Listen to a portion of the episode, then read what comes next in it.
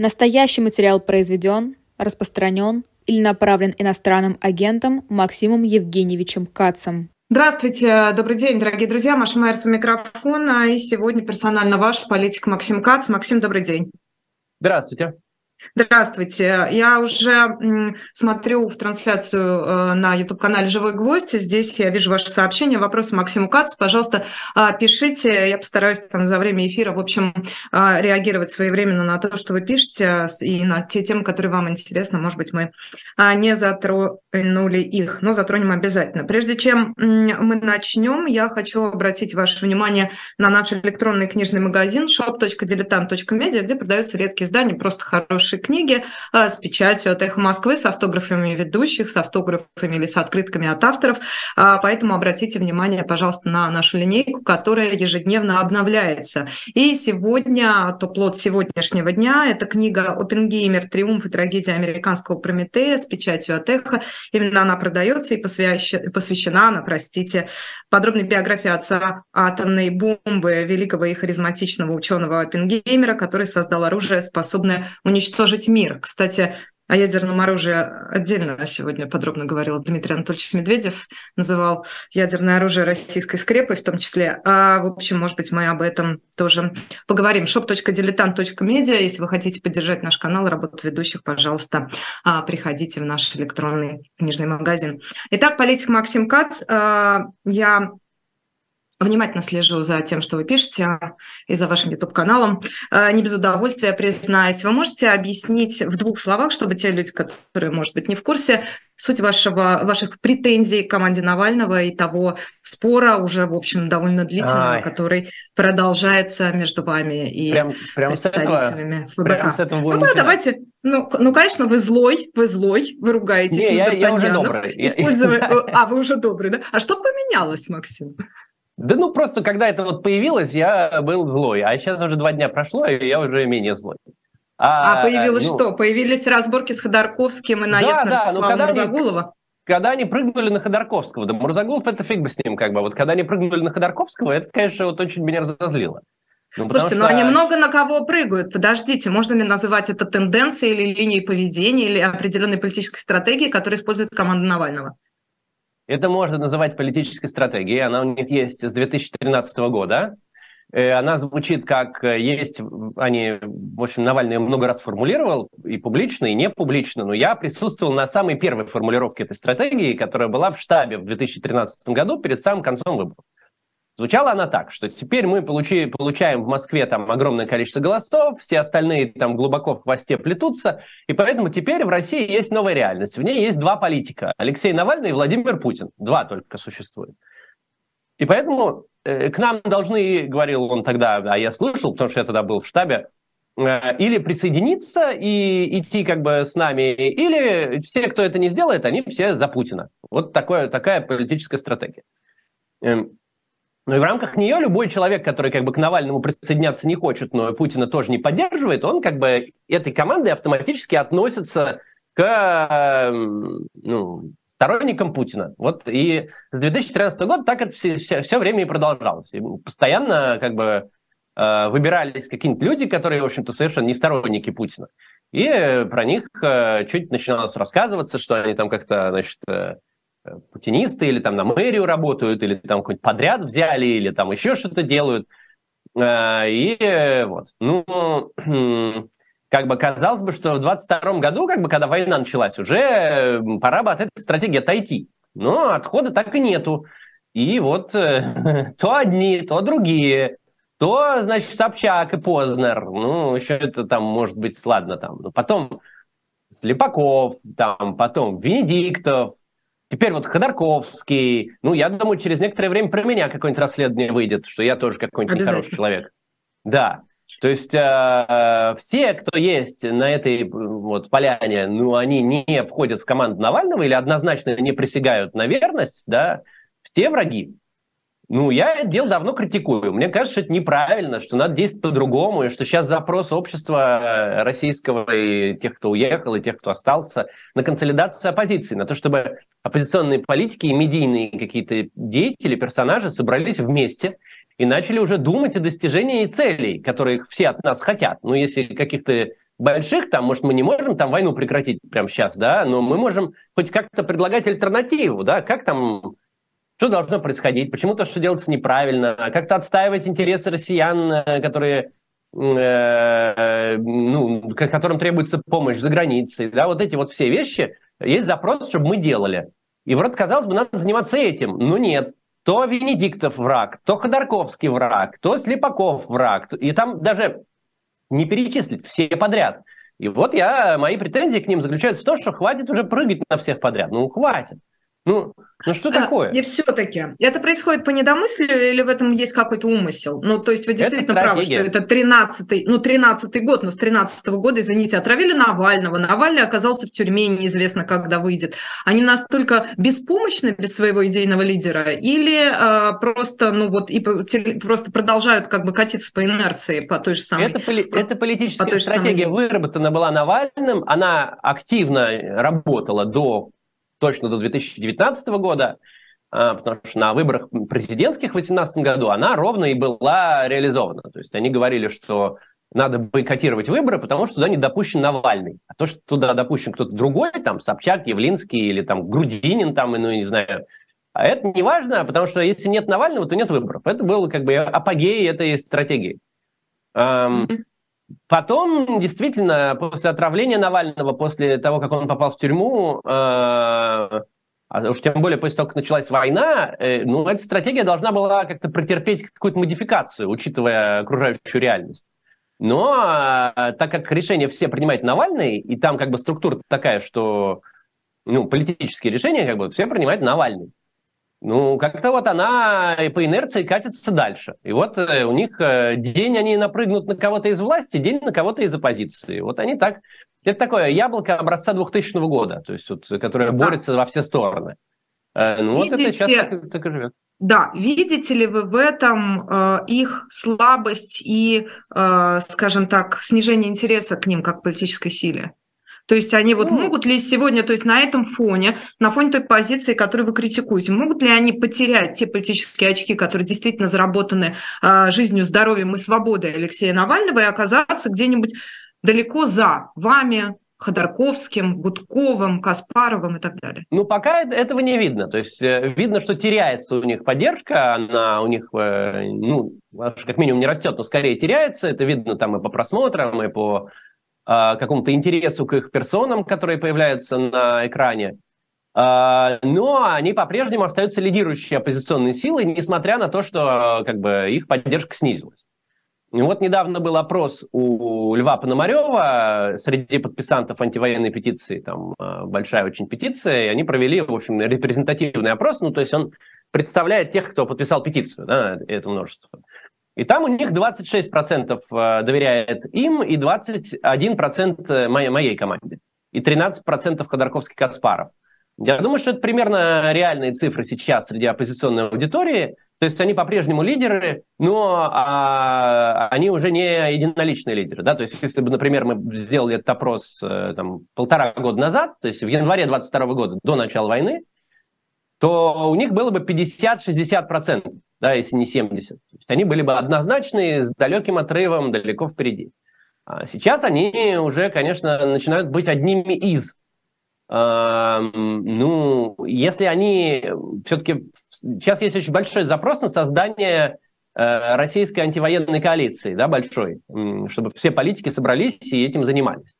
И все с этим согласны. Вот из того, что я веду обсуждение, со всеми уже поговорил, и все со всеми общаются. Вообще все спектры вот, э, российской политической оппозиции, находящиеся за границей, а, согласны с тем, что нужно делать общую какую-то организацию или координационный совет, кроме ФБК. Ну вот, соответственно, если они все-таки поменяют свою стратегию и э, войдут в, э, в такую коалицию, то, конечно, они сохранят свои лидирующие позиции, потому что, ну, это понятно. Если они продолжат пытаться саботировать это объединение, то я думаю, что поддержка их будет падать быстро, что все опросы, прям, которые проводятся где угодно, явно показывают, что огромный запрос аудитории на консолидацию оппозиционных сил. Вот, давайте об этом говорим чуть, поговорим чуть более подробно про запрос. Э, значит, ну, во-первых, э, наверное, он разный, рискну предположить, тут уж не знаю, согласитесь вы со мной или нет, э, внутри, ну, между уехавшими и оставшимися, да, вот та самая разница, и запрос, наверное, разный. Так ли это, и можете ли вы сформулировать? основные ну, чаяния тех, кто, кому нужна поддержка внутри России, кому нужна поддержка за рубежом с точки зрения именно избирателя обычного ну, человека. Мне кажется, что запрос на то, чтобы кто-то представлял россиян с антивоенной позицией. Сейчас нет представительства. Да? То есть, если мы возьмем, например, Беларусь, то вот у белорусов, которые э, против Лукашенко, у них есть представительство в лице Светланы Тихановской. Тихановская встречается с мировыми лидерами, а, отстаивает интересы белорусов. Как кто соберется, где дискриминационный закон принять? Против русских и белорусов. Сразу туда прибегает Тихановская, начинает обсуждать со всеми руководителями этого значит, государства, что же такое случилось, и белорусов из-под удара выводит. Э, например, да, она там обсуждает там, от гуманитарных виз до, не знаю, поставок лекарств в Беларусь. Эм, Все это, всем этим она занимается. Она очень добросовестно и качественно выполняет эм, функции представителя белорусского общества, того, кто против Лукашенко. А у нас такого нет. Нету силы, которая представляла бы антивоенно настроенных россиян. Их очень много. Даже по официальной социологии их около 30 миллионов. Это очень много. А из них там миллион или два уехали за границу, точно неизвестно. Да? Этим людям нужна помощь. Где-то шелтеры, где-то э, с документами какая-то помощь, где-то просто чтобы объяснить, что вот бывают такие россияне, которые приезжают, и они против войны, и там не надо на них там распространять какие-то санкции, да, вот это надо где-то прийти и поговорить, да. А, очень многие остались, там, а, начиная от проблемы с поста- проблем с поставками там, медикаментов каких-то а, и подобных вещей, да, заканчивая какими-то инструкциями, там, как, как можно уехать, или ну, правозащитные всякие истории. Ну, в принципе, правозащитники делают хорошо, но этому всему требуется какая-то координация, да, то есть надо как чтобы люди все сидели вместе, и которые много чего делают, и обсуждали, делаем мы то и это, кто о чем расскажет. Я вот по мере сил пытаюсь как-то это сделать, да, у меня там на канале некоммерческой интеграции, я стараюсь все там хорошие общественные проекты или новые какие-то медиа ставить, чтобы аудитории о них рассказывать, показывать. Я стараюсь ездить там каким-то политикам э, западным, которые готовы меня принять и обсуждать что-то. Но силы мои малы, потому что я кто такой? Ну, какой-то человек, там, политик, у которого, да, миллион зрителей. Ну, это немало, но я никого не представляю. И есть большой запрос на то, чтобы вот собрались какие-то люди вменяемые, ответственные взрослые, да, которые э, вместо того, чтобы друг друга кидаться, э, я извиняюсь, э, какашками, как сейчас, вот последний раз недавно произошло, э, которые сидят как-то и думают, как россиянам-то помочь, и вообще как, как продвинуться в направлении того, чтобы война прекратилась, и чтобы Путин перестал быть российским президентом. Я не говорю, что надо какие-то наполеоновские планы взять. Понятно, что мы не сможем завтра даже объединиться, мы войну не прекратим. Но мы хотя бы должны как-то думать об этом, да? Или какие-то события в России начнутся. Мы же должны как-то общаться между собой, чтобы хотя бы то же самое примерно в Ютубе наши говорить. Это же все нужно. Вот. Правильно. И... Да. Правильно ли я понимаю, что адресаты вот из того, что вы перечислили, вы говорите, вот надо там эту позицию, эту позицию донести, до кого? Мой следующий вопрос. И правильно ли я понимаю, что ваш адресат вашего посыла – это европейская бюрократия, европейские чиновники, правительство Нет. и прочее? Нет, есть, есть много, э, много адресатов. Э, они, причем они постоянно возникают новые. Вот, например, в Аргентине да, есть проблемы у беременных, приезжающих сюда рожать. Причем вроде бы они не какие-то глобальные, да, то есть там э, что-то начали выписывать кому-то, чтобы покинули страну, при этом можно подать апелляцию. Мы должен приехать какой-то представитель вот этой вот истории, которую мы должны бы создать в Аргентину, разобраться там, найти профильных юристов, попытаться встретиться с местными властями и помочь тем россиянкам, которые там застряли, как-то эту ситуацию преодолеть. Это же политическая работа, это работа политика. Вот я пытаюсь сейчас, ищу контакты в Аргентине как могу, найду, полечу туда за свой счет, буду заниматься.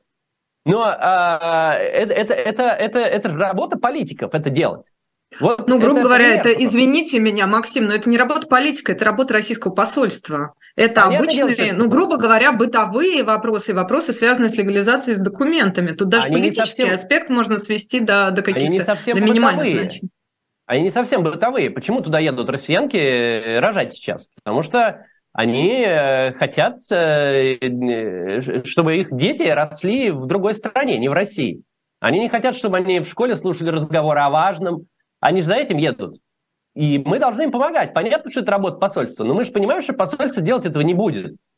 Значит, это должны делать мы. Мы же политики российские, альтернативные, да, если мы на это говорим, мы, мы про это говорим, да, если мы представляем себя не блогерами, которые там э, хотят, чтобы олигарх разозлился и бегал в ярости по своему там особняку, ох, мы как ему вдарили, да, а если мы политики, то мы же должны как-то, э, ну, Э, нашим избирателям или нашим просто людям, нашим гражданам, да, как, какие-то, как-то помогать, как-то, не знаю, что оказывать услуги, но какую-то пользу приносить. Это же наша работа вообще-то. Вот наши граждане сейчас во многих очень местах, и, в самой России, ну там у нас мало влияния, но какое-то мы можем оказать.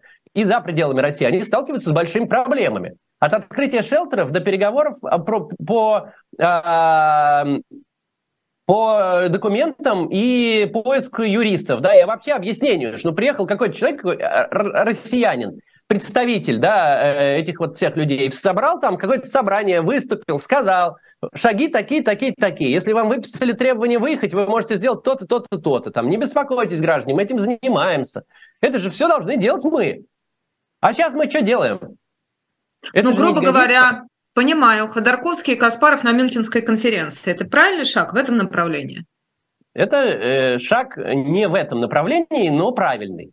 Это работа с э, э, лидерами, политическими лидерами мнений э, западных стран. Это шаг э, хороший. Я не, совершенно не считаю, что он какой-то неправильный. Но он как бы один из многих шагов, которые надо предпринимать. Э, мало того, вот, э, вот по Мюнхенской конференции тут неплохо бы иметь какое-то ну, место, где можно обсудить, что они там говорить будут. Потому что когда там кто в лес, кто по дрова, кто пошел говорить, что все россияне, кто не уехал, виновные, а другой пошел говорить, что надо там кому-то помогать, то сразу не достигается нужный эффект. Мы же должны выступать единым фронтом. Мы должны сесть за круглый стол какой-то закрытыми дверями и обсудить там Спросите, вы что планируете говорить на Мюнхенской конференции? Давайте обсудим. А потом, может, есть у каких-то людей там альтернативное мнение, может, они смогут его в дискуссии отстоять, и не будет появляться вся эта херня, что все русские виноваты, и надо их там как-то э, что уже российский уже вроде как политик, да, ты э, говорит, что надо как-то россиянам как-то вред наносить. Это же совсем бред какой-то. Ну вот, это вот все можно бы обсудить бы было бы. То есть для этого всего нужна какая-то коммуникация. Нужно сидеть, чтобы адекватные люди как бы имели право голоса в комнате. Ну, это надо все сделать. Максим, а одно замечание. Вы меня простите, ну так, положа руку на сердце, за минувший год или даже уже больше, за год там и пару месяцев с начала войны, сколько денег потрачено, в том числе грантового европейского финансирования на антивоенные конференции, конгрессы, заседания, метапы, сходки, как хотите называйте. Да? Я, честно вам скажу, я ни на одной не была, но я внимательно слежу, меня не зовут, как говорится, но я внимательно слежу по СМИ, и э, ничего, кроме очередной тусовки коробки с э, там, прости господи, бесплатными, наверное, билетами, выпивками и закусками, ничего это не приносит. И даже ни одного документа до сих пор не подписано. Почему? Встречаются ну, единомышленники. Последнее это вот было где в Риге или в Вильнюсе, где-то в балтийских странах. Была последняя конференция месяц назад или полтора, крупная. При этом результат даже документа нет, даже ну, коммюнике какого-то нет совместного. Тут Почему? Несколько, несколько аспектов в этой штуке. Во-первых, э, я не знаю, что там с грантовыми деньгами и прочим. Я на таких конференциях тоже не был. А, и как это там работает. Сейчас хочу вообще съездить, когда следующее будет. Но я не знаю точно, как они там организовываются. Это мне не кажется каким-то существенным фактом. Угу. А вот ну, почему там ничего не получается, это факт существенный. Значит, с моей точки зрения, там ничего не получается, потому что еще в процессе этих конференций немедленно начинается скандал на тему, а кто вы вообще такие? Вы кто такие тут собрались? И за каким хреном вы собираетесь выпустить от имени россиян какое-то коммунике, когда вас никто не назначал никуда? Это совершенно легитимный вопрос. Совершенно понятный. Кто такие? Почему собрались? Его надо как-то решить до того, как выпускать коммунике. Значит, если собрались, вот провели опрос сейчас, да, там есть три лидирующие структуры. Мы, Ходорковский и Навальный, Навальновская структура, да, команда Навального. Вот взяли, собрались эти три структуры и сказали, мы объявляем э, создание координационного органа. Мы втроем его организуем, решение все принимаем, потому что э, вот проголосовали, что э, лидерство такое вот. А потом всех зовем. И все могут сидеть за столом, высказываться, имеют право голоса, выступать. Э, можем даже голосование провести, кого там э, куда приглашать, да, вот что-нибудь такое устроить. И потом уже выпускать коммунике. А если ты просто собрались какие-то люди и что-то там заявили, это тогда не годится. То есть сначала должна внутренняя структура как-то э, логично и непротиворечиво создаться. А без этого нельзя. Кроме того, там есть некоторые вопросы подискутировать. Там есть э, какая-то немалая доля э, э, людей, ну, ну, на самом деле маленькая доля людей, которые там говорят, что надо все, там, не знаю, взрывать и, и, э, и вести силовую борьбу. А многие с этим, например, я не согласны. Не согласны. Но вот это тоже надо как проговорить. То есть есть как, как с этими людьми вообще, где они там, пускаем их, не пускаем, зовем, не зовем, а участвуют они в этой штуке, не участвуют. Для меня это важные вопросы. Я не могу как бы с теми, кто что-то хочет взрывать, как-то в одном месте что-то делать. А, и вот когда это все обсудилось, когда понятно, какой направленности люди и почему собрались, вот тогда уже можно выпускать коммунике. Опять же, в этом же самом опросе там 67% скорее мою позицию занимают. Говорят, что надо делать объединение без тех, кто хочет взрывать. Ну хорошо, значит, надо его сделать и дальше двигаться. Вот поэтому и, поэтому и не, и не получается ничего. Вот, вот объяснение. Можете сходу привести, условно говоря, один, два, ну давайте три, если вот, ну, хотя не настаиваю на трех, может, два тезиса, там, ну, условно говоря, лозунга, не знаю, утверждения, а, которые, на ваш взгляд, для оппозиции современной могли бы быть бесспорными? Два совершенно понятных, что в России должен быть другой президент, не Владимир Путин, и что война должна прекратиться. Вы знаете, когда что-то ну, не в этой формулировке, но что-то подобное э, я произнесла в присутствии Гарри Каспарова, э, меня закидали помидорами и сказали, что, не Гарри Кимович, конечно, что э, сама идея вот против русские, против войны, и война должна прекратиться, это не прокатит, потому что Путин тоже против войны, и потому что частично российская пропаганда свою идеологию строит на таких же тезисах. А мы не можем отталкиваться в, нашей, э, в нашем подходе и в, в строительстве нашей какой-то идеи от российской пропаганды. А нам похрен, что она там думает, от чего она отталкивается. Нам все равно. Мы должны альтернативу предлагать. Мы не должны быть все время против, наоборот. Посмотрим, что они предлагают, и тогда мы предложим. Вот они говорят, что нужен мир, а мы будем говорить, что что, что не нужен мир. Чем мы должны говорить? Нет, мы должны построить свою непротиворечивую, простую концепцию э, какой-то жизни, да, вот ближайших, ближайшего времени причем которая не будет разделять россиян. Или это два простых тезиса очень хорошо подходят. Что в России должен быть другой президент, не Владимир Путин, а кто-то другой. Мы не говорим, кто другой, иначе сразу скандал. Потому что кто именно? А тот или этот? А вот давайте разберемся сейчас, как мы будем проводить люстра. Вот это все сразу начинается. А просто другой президент. Путин не должен быть президентом России. Он плохо управлять страной. И целыми днями объяснять это. Почему не должен быть, почему плохо. А вот это вот доносить до россиян, которые еще не уверены. И вторая, что России не нужна эта война, что война безумная, что надо немедленно прекратить, что туда незачем было входить, что мы туда несем горе и смерть, что мы говорим о том, что мы спасаем там каких-то русских, а на самом деле мы их убиваем. Вот это вот все объяснять, что война это безумная, э, неправедная, что те, кто ее воюют, не защищают родину, а ведут захватническую войну. И что они, может, сами, кто-то из них там жертвы пропаганды, а кто-то, может, действительно идейно воюет. Конечно, с теми-то надо как-то разбираться, а с теми, кто сам жертва, не надо, наверное. Но это опять все вопросы, которые сейчас не надо обсуждать. Есть понятный тезис, что война эта России не нужна, что она безумно, неправильно, и ее надо скорее, как можно быстрее прекратить. Вот два тезиса. Я не понимаю, что в них может быть спорта. Давайте по этим двум тезисам не только со стороны оппозиции пройдемся, но и со стороны того, как понимает их современная российская власть. Другой президент. Впереди 24 год, осталось, в общем, не так много времени, да, считанное количество месяцев. А это будет Путин, на ваш взгляд, или все-таки не Путин? 24 год. Думаю, что выдвигаться будет Путин, да, конечно, от Путин. власти. Ну, мы, мы, мы нельзя говорить с уверенностью какой-то. Ну, я процентов 85 я бы дал, что это будет Путин. А, на этом фоне, как вам кажется, вот если мы говорим сейчас о а, тенденциях, по крайней мере, не говорю об успехах и эффективности, но о тенденциях к объединению российской оппозиции и к некому размежеванию внутри российской власти, наблюдаете ли вы какие-то тренды, которые всерьез можно, которые, которые свидетельствуют о том, что действительно есть силы, которые противоборствуют друг другу во внутренней российской политике? Э, ну, конечно, такое есть, это и видно, а, но это пока не вышло на тот уровень, что это может как-то резко, кардинально изменить ситуацию. В данный момент это не так. Э, мы видим некоторые брожения. Вот, например, тот факт, что э, Альфа-групп обратилась в ФБК, чтобы они помогли им решить их проблему в Европе, это на самом деле о многом говорит. Невозможно себе представить раньше, чтобы кто-то из российских элит обращался к команд... структурам Навального, чтобы получить какую-то помощь. Это о многом говорит.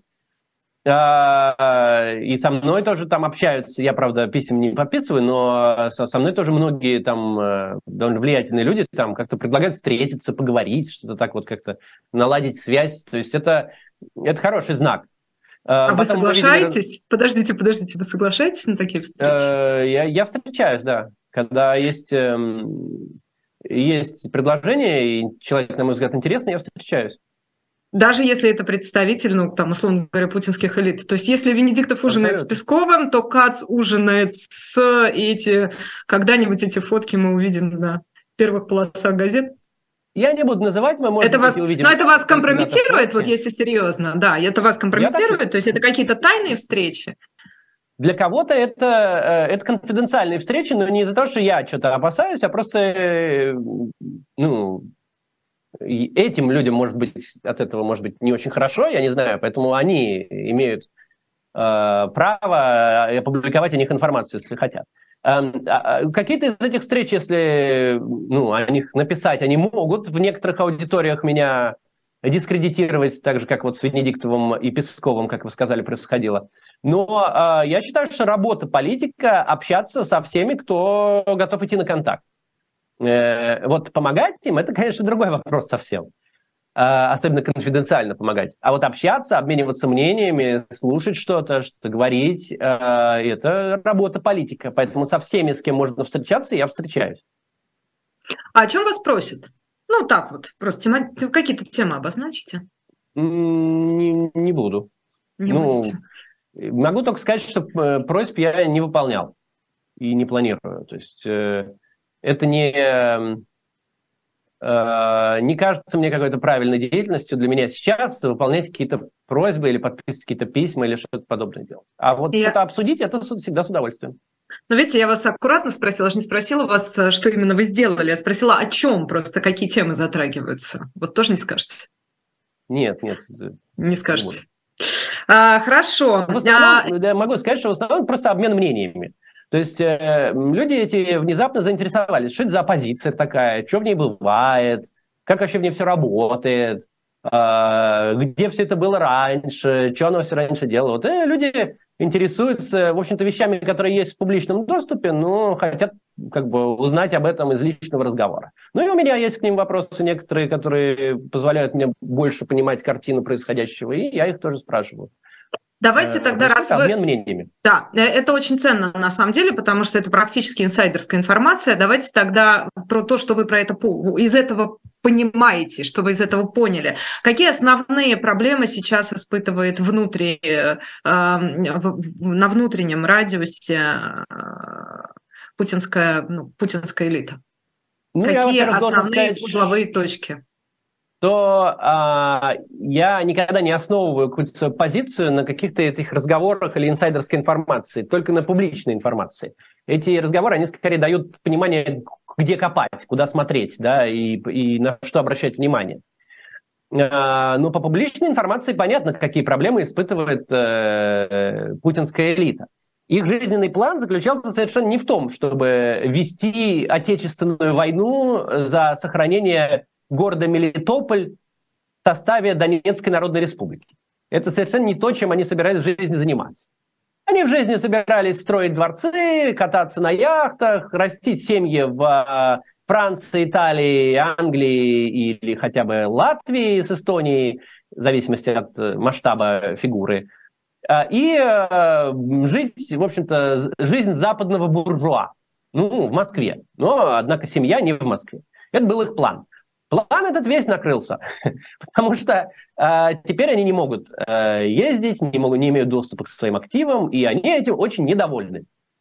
При этом на этом была построена вообще вся путинская власть. То есть речь не только про каких-то там министров, не знаю, или там э, э каких-то самых известных олигархов. Нет, речь даже о каких-нибудь э, заместителей губернаторов, да, или там начальников региональных ГИБДД. То есть все они Вся их жизненная стратегия основывалась на том, что они крадут в России и перевозят деньги в безопасные юрисдикции. А, это все накрылось. Сейчас из безопасных юрисдикций, так называемых, остался только Дубай, который э, вызывает большие вопросики, потому что там все-таки шейх за левой пяткой завтра почешет и решит, что хватит там вольницы, и все Дубай закроется. Понятно, что это вряд ли не ожидается такого, но просто там, там неустойчивая демократия. Так, не та страна, куда все эти люди мечтали отправить свои капиталы, семьи и иметь там свои яхты. Сейчас там все хорошо, но это все непонятно, что будет завтра. А, и вот эм, в этом и проблема путинских элит основная. Но вторая, в общем-то, более главная проблема заключается в том, что все понимают, что вот-вот начнется жор Просто все начнут друг друга, друг друга жрать. Это будет, скорее всего, после выборов, если они пройдут успешно. Но может начаться и до, если будет понятно, что там что-то зашатается. Начнется масштабный жор.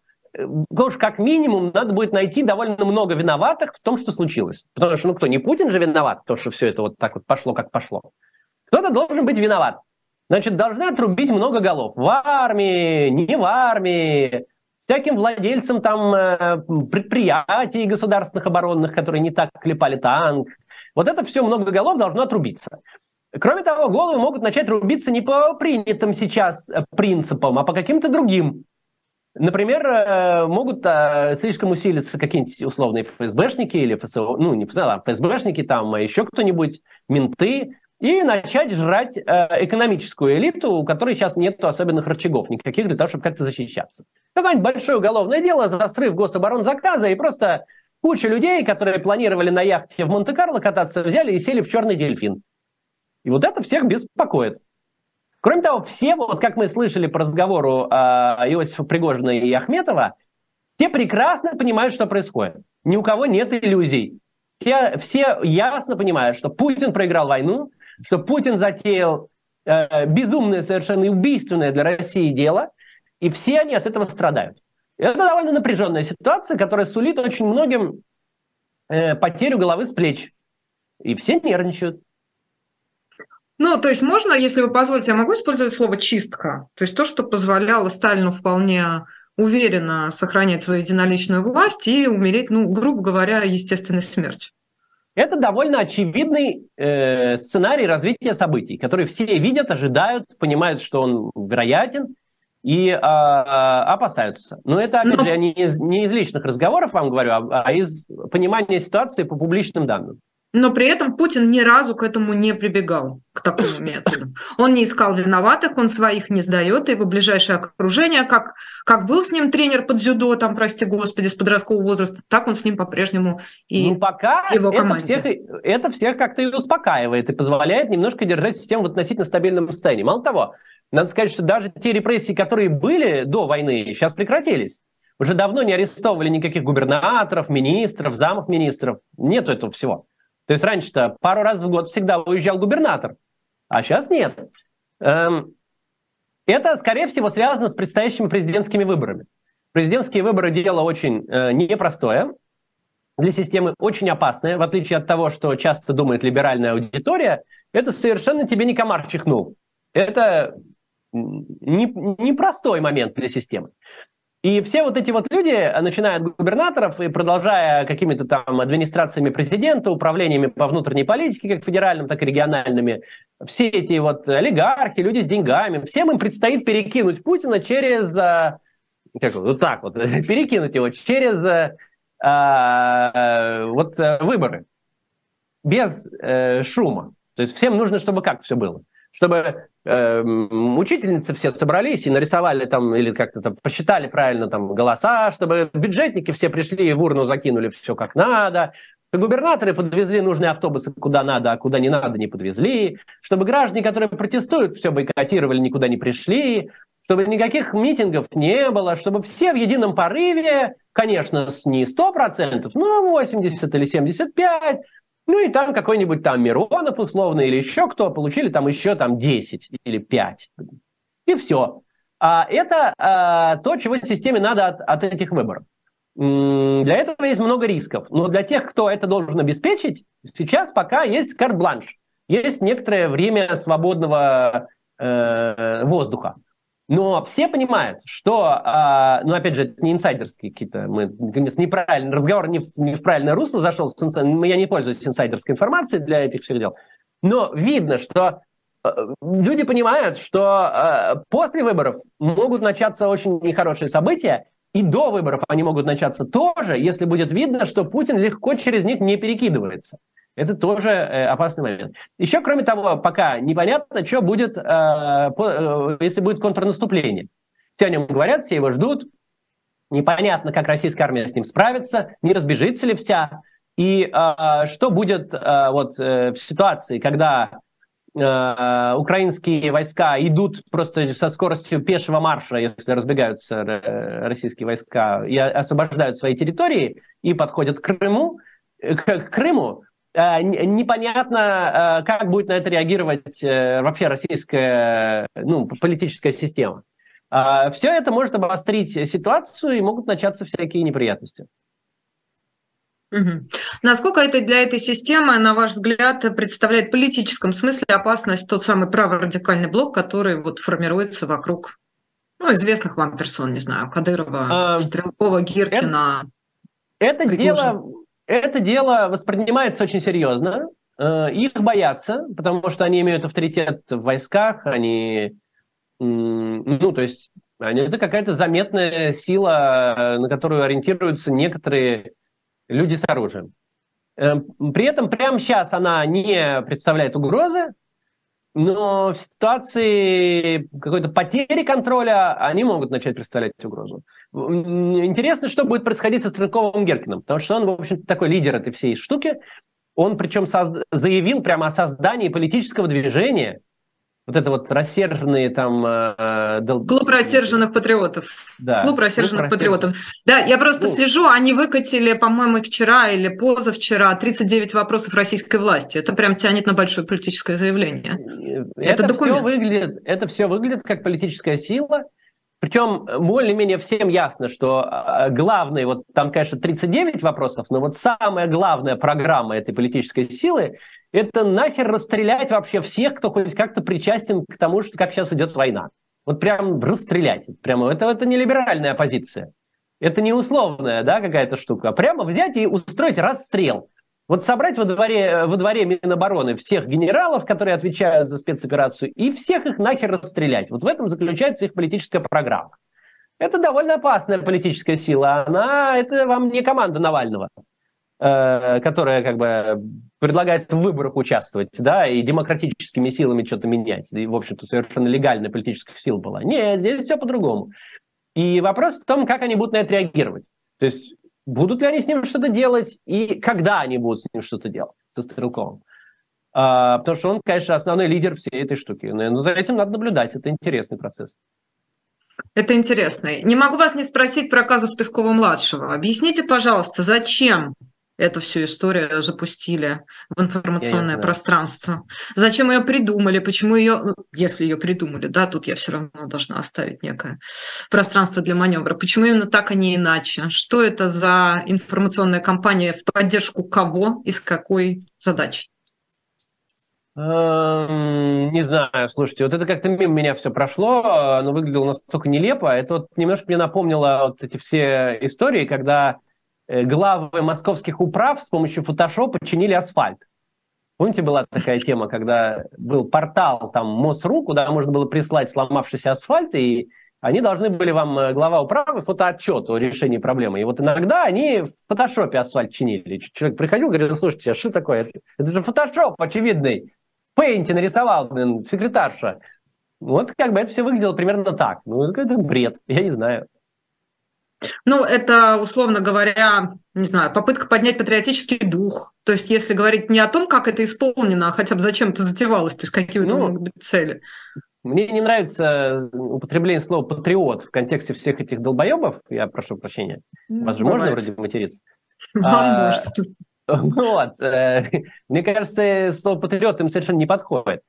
А, но, э, ну, не знаю, может, вопросики возникли к Пескову, почему его сын там, значит, на фронт не идет. Тут решил таким образом, я не знаю, слушайте, я не, я не понимаю, что происходит okay. э, в головах этих людей, и зачем они делают то, что они делают, это как бы вот не ко мне вопрос. А, Хорошо. Вы много в своих видео рассказываете, ну там, например, сравниваете цели, которые были обозначены российской властью при начале так называемой СВО, да, и то, что Путин получает на выходе или в итоге. Ну, сейчас в процессе, да, не на выходе, пока что там на выходе будет, мы еще не знаем, а в процессе, насколько заявленные задачи не соответствуют а, результату. А, при этом а, сейчас а, на фоне отмены большого количества мероприятий, выступлений Путина, в том числе там парады отменяются, Беспилотников, да, некое... падающих в Московской области. Много, постоянно. много, да, да. А, наметилось некое противоречие между, скажем так, идеологией, которую надо транслировать в том числе через 9 мая, например, и безопасностью.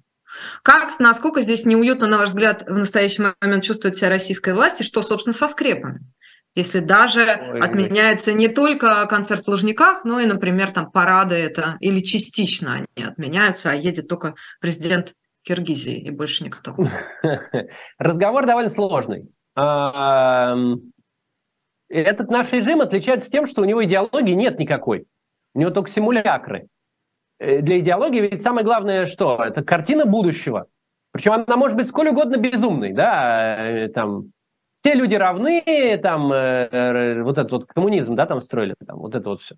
Или, значит, там, арийская раса, значит, расширила жизненное пространство и живет, это другая там тоталитарная идеология. То есть ну, у, у, у системы с идеологией есть картина будущего. И она говорит, что ради этого прекрасного будущего сейчас мы пока будем нести всякие лишения, потерпим, значит, война там, а, голод или там а, э, вот э, лагеря, там, строить какие-нибудь заводы или рыть каналы, которые не всегда, понятно, нужны, там, поворачивать реки вспять. Но все это ради коммунизма. Это идеология. А у нас нет сейчас никакой картины будущего. Вообще, что в будущем-то будет? Даже никуда мы идем. А что вообще вот мы хотим-то? Где? Вот где? Это нету этого. Никакой русский мир, как бы он про будущее ничего не говорит. Глобальная э, э, идеология, если можно так сказать, сейчас от текущего дня, это обида. Вот нехорошие люди все нас обидели. Сейчас мы как-нибудь там, значит, э, постреляем куда-нибудь из пушки в связи с этим. Вот вся идеология с такой вот, ну, это не идеология на самом деле, а хрень на палке. Вот с такой хренью на палке вместо идеологии легко очень отменить парад. Потому что парад, он на самом деле, это честно. Ну, сегодня есть парад, завтра нет. Так, так же точно и легко сдать Крым. Потому что, или не Крым, а вот Херсон, например, который уже, уже потерян, да, там, э, ну, освобожден, понятное дело, Украиной, но потерян путинской системой. А, если бы была идеология, что там все русские должны жить в России, например, там, или русскоязычные, или там вот освободить русский город Херсон, вот это вся хрень, которую они там говорят. Если бы это была идеология, то потеря Херсона было бы суперглобальной катастрофой, которую следовало бы избегать любой ценой. Потому что какие-то там, вот как они говорят, там неофашисты пришли в русский город, караул, катастрофу, как же можно допустить? Но потерялся Херсон, и никто не булькнул даже. Ну, вообще просто никто не заметил. Ну, был Херсон, и нет Херсона. Ну и ну, в общем, вы поняли. А это почему происходит? Потому что идеологии нет. Также и парад отменить несложно. И Крым потеряется, точно так же скажут. Ну, и было нет. Ну и что, блин. Перейдем к прогнозу погоды с новостям спорта. То есть, э, поэтому как бы ну, нет большой проблемы, я думаю, для них отменять парады. Ну, конечно, если парад в Москве придется отменить, ну, будет Путину щелчок по носу. Ну, утопление крейсера «Москва» было намного большим щелчком по носу Путина или взрыв Крымского моста к сожалению, погибли мирные люди, но, однако, это, это была военная операция, и, и взрыв Крымского моста э, был, был намного больше щелчок по носу Путину, чем отмена какого-нибудь парада. Так что глобально я не думаю, что вот это вызывает у них какие-то бурные эмоции. Давайте чуть подробнее. Значит, э, знаете, это мне напоминает известную, как это сказать, фразу мема из кинофильма «Иван Васильевич меняет профессию», а Кемская волость, да хрен с ней забираете, да? Примерно так. А что тогда вы сказали фразу «любой ценой»? Что э, что остается-то? Значит, если Херсон э, сдали, забыли, крейсер «Москва», что с ним случилось, он утонул. Это известная история. Значит, Крым, да и хрен с ним не заметим дальше. Пойдем. А что-то, за что тогда российская власть, кроме, собственно, единоличной власти Владимира Путина, будет держаться любой ценой. Ни за В каких что. аспектах вот этот фактор любой ценой устоим, удержим, будем бороться до конца, где он тогда работает, если он не работает даже с Крымом, на ваш взгляд? Нигде он больше не работает, кроме главной философии, что начальников не нужно менять. Вот это главная философия путинского режима, ради которой он готов положить все, что угодно. Убить сколько угодно людей, стрелять каким угодно оружием чтобы доказать миру истину, что начальники не должны меняться. Вот поменялись начальники в Грузии, все, враг, караул. Поменялись начальники в Украине, караул, враг, все не годится. Вот не должны меняться начальники. Вот поменялись начальники, значит, враг. Э, а, а в России начальник никогда не поменяется. Ни один, ни остальные. Вот такая вот, вот штука. То есть любой ценой только удержание единоличной власти. Ну, Даже включая, как вы сказали, применяя оружие, я так понимаю, что, судя по заявлениям сегодняшним Дмитрия Анатольевича Медведева, включая ядерное. Не, ну Медведев-то, слушайте, он уж там уж что только не заявлялся, он уже совсем ну, придворный клоун стал. Нет, э, ну я уж не знаю, ядерное, не ядерное, это все-таки немножко затрудняет э, сохранение единоличной власти, если по Москве ядерные бомбы пролетят. Это вряд ли они э, хотят этого добиться. Э, так что про ядерные я не знаю. Но вообще глобально, да, это вот их, их главная философия, что начальники не должны меняться. Все должно оставаться как и есть. Понятно, что не должен меняться самый главный начальник, но и второстепенные начальники тоже не должны меняться. Вот сколько говорят о том, что Шойгу, Герасимов, вот все эти люди как-то должны быть заменены, там Лавров, который там все провалил, там все. Нет, не меняются. Начальники не меняются а тогда это, извините, это уже довольно банальное возражение, которое много раз, э, мы даже с вами, по-моему, об этом говорили в течение этого года последнего военного, но при этом нет ничего большего, что противоречило бы этой логике, как война. Ну, то есть ничего хуже, чем то, та конструкция, ничего опаснее Нет, для той да конструкции, верно. которую вы Совершенно... описали, невозможно придумать. Правильно говорите, но войну-то никто устраивать не собирался. Собирались устраивать марш на Киев с парадом на, на Крещатике. Собирались устраивать такую же операцию, как в Крыму была. Что все, все разбегутся, а Путин будет управлять еще и вот э, половиной Украины теперь. Никто не ожидал войны. Плана Б никакого не было на случай, если марш не сработает. Поэтому война не планировалась. Конечно, война такая, как сейчас есть, она не, не, не работает на пользу ни Путину, ни системе, никому. Ну, вот э, получилось, так теперь э, как там? Э, пацанские эти из питерской подворотни принципы, значит, сдать назад не может, значит, этот вот наш. Все понятно. Принимается. А почему скрепа это не идеология? Объясните разницу. Потому что нет картины будущего. Очень просто. У идеологии должна быть есть... картина будущего, а тут нету. То есть разворот в прошлое не может быть, э, ровно по этой причине не может быть идеологией. Не-не. При том, что Путин и весь эта история, начиная с поправок в Конституцию про русский язык, про семью, про, про русский мир и прочее, то есть оно не работает с точки зрения... Это не идеология. Это какие-то угу. локальные вопросы, про которые все немедленно забыли, как только закрылись участки. Сразу вообще. Зачем вспомнят, что там голосовали в этом 2020 году кроме продления сроков Путина до бесконечности. Никто не помнит. Что а, тогда а, в этом смысле? А, извините, вы не закончили. Да, да. И вся, вся тема с Make Great Again, она во всем мире сейчас э, цепляется по причинам, э, на самом деле, совершенно с Россией не связанным, с, а с слишком быстрым изменением мира, с тем, как меняется экономика, с тем, что большое количество людей остается позади, не могут в нее вписаться, и у них возникает запрос на возвращение времени вспять.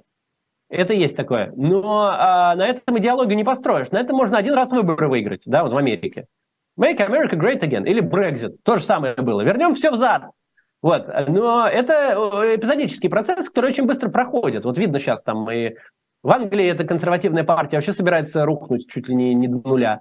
А, Трамп рухнул сразу же на следующих же выборах, то есть, причем так проиграл такому оппоненту, не, не то чтобы прямо вот очень энергичному, так скажем, а, ну, однако же проиграл. И, или харизматичному, то есть Байден такой, он э, вашингтонский, э, ну, такой политик внутреннего пошиба, то есть не, он не, он не ух, там, а все равно Трампа обыграл.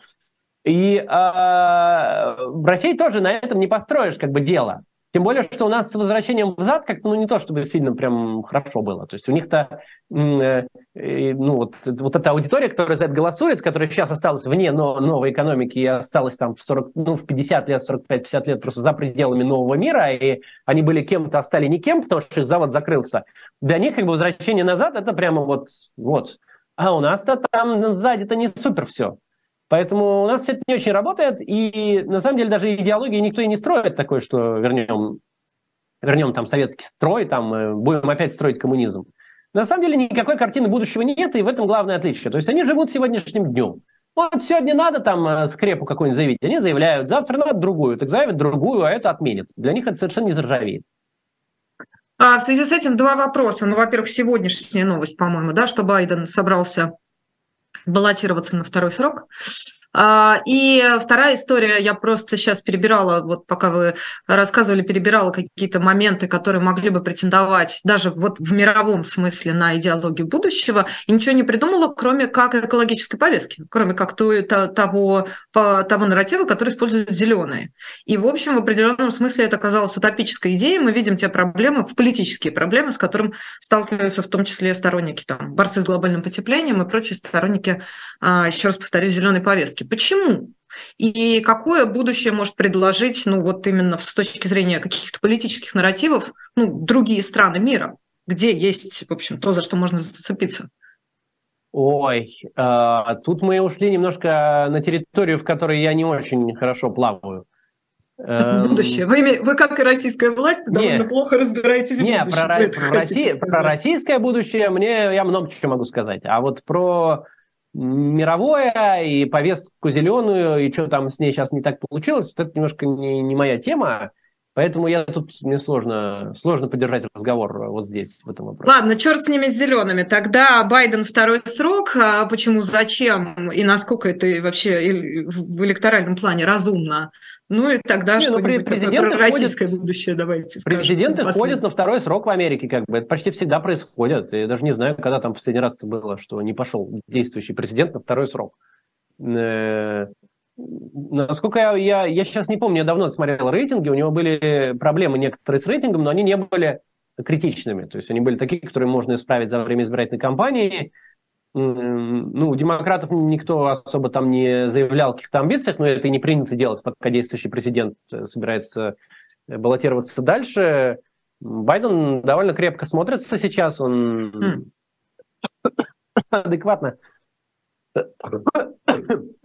адекватно работает с теми проблемами, с которыми там Америка сталкивается, и вполне логично. Ну, он, конечно, у него с возрастом есть некоторые трудности, но пока вроде как-то вот нормально все, и вот баллотируется. Ну окей, ладно, принимается. Минута у нас остается, минут 15. Дайте пару каких-нибудь идей в идеологическом плане для России, для прекрасной. Не, не буду употреблять, да, это в России все, просто все для России просто. будущего. Без мы Должны, мы должны стать обычной европейской страной, которая занимается своими гражданами, которая интересуется тем, чтобы граждане России жили лучше, дольше, здоровее, чтобы у нас было самое лучшее в мире или хотя бы в регионе образование, здравоохранение, чтобы у нас легко было заниматься бизнесом, чтобы люди наши жили богато, счастливо, долго и хорошо. Вот главная российская скрепа будущего, на мой взгляд.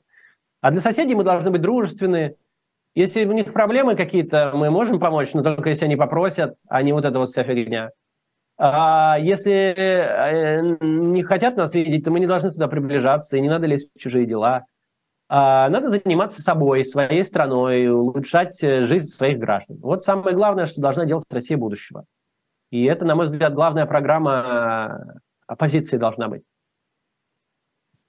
Да, спасибо вам большое. Скучно, конечно, но что делать? Да. Извините. Жизнь, она, в общем, она такая. Спасибо. Политик Максим Кац был гостем нашего сегодняшнего эфира. Персонально ваш. Я Маша Майерс. Будьте здоровы, берегите себя и до встречи. Завтра мы вернемся. Я вернусь, Ирина Баблоян, в утреннем развороте в 7 утра по московскому времени.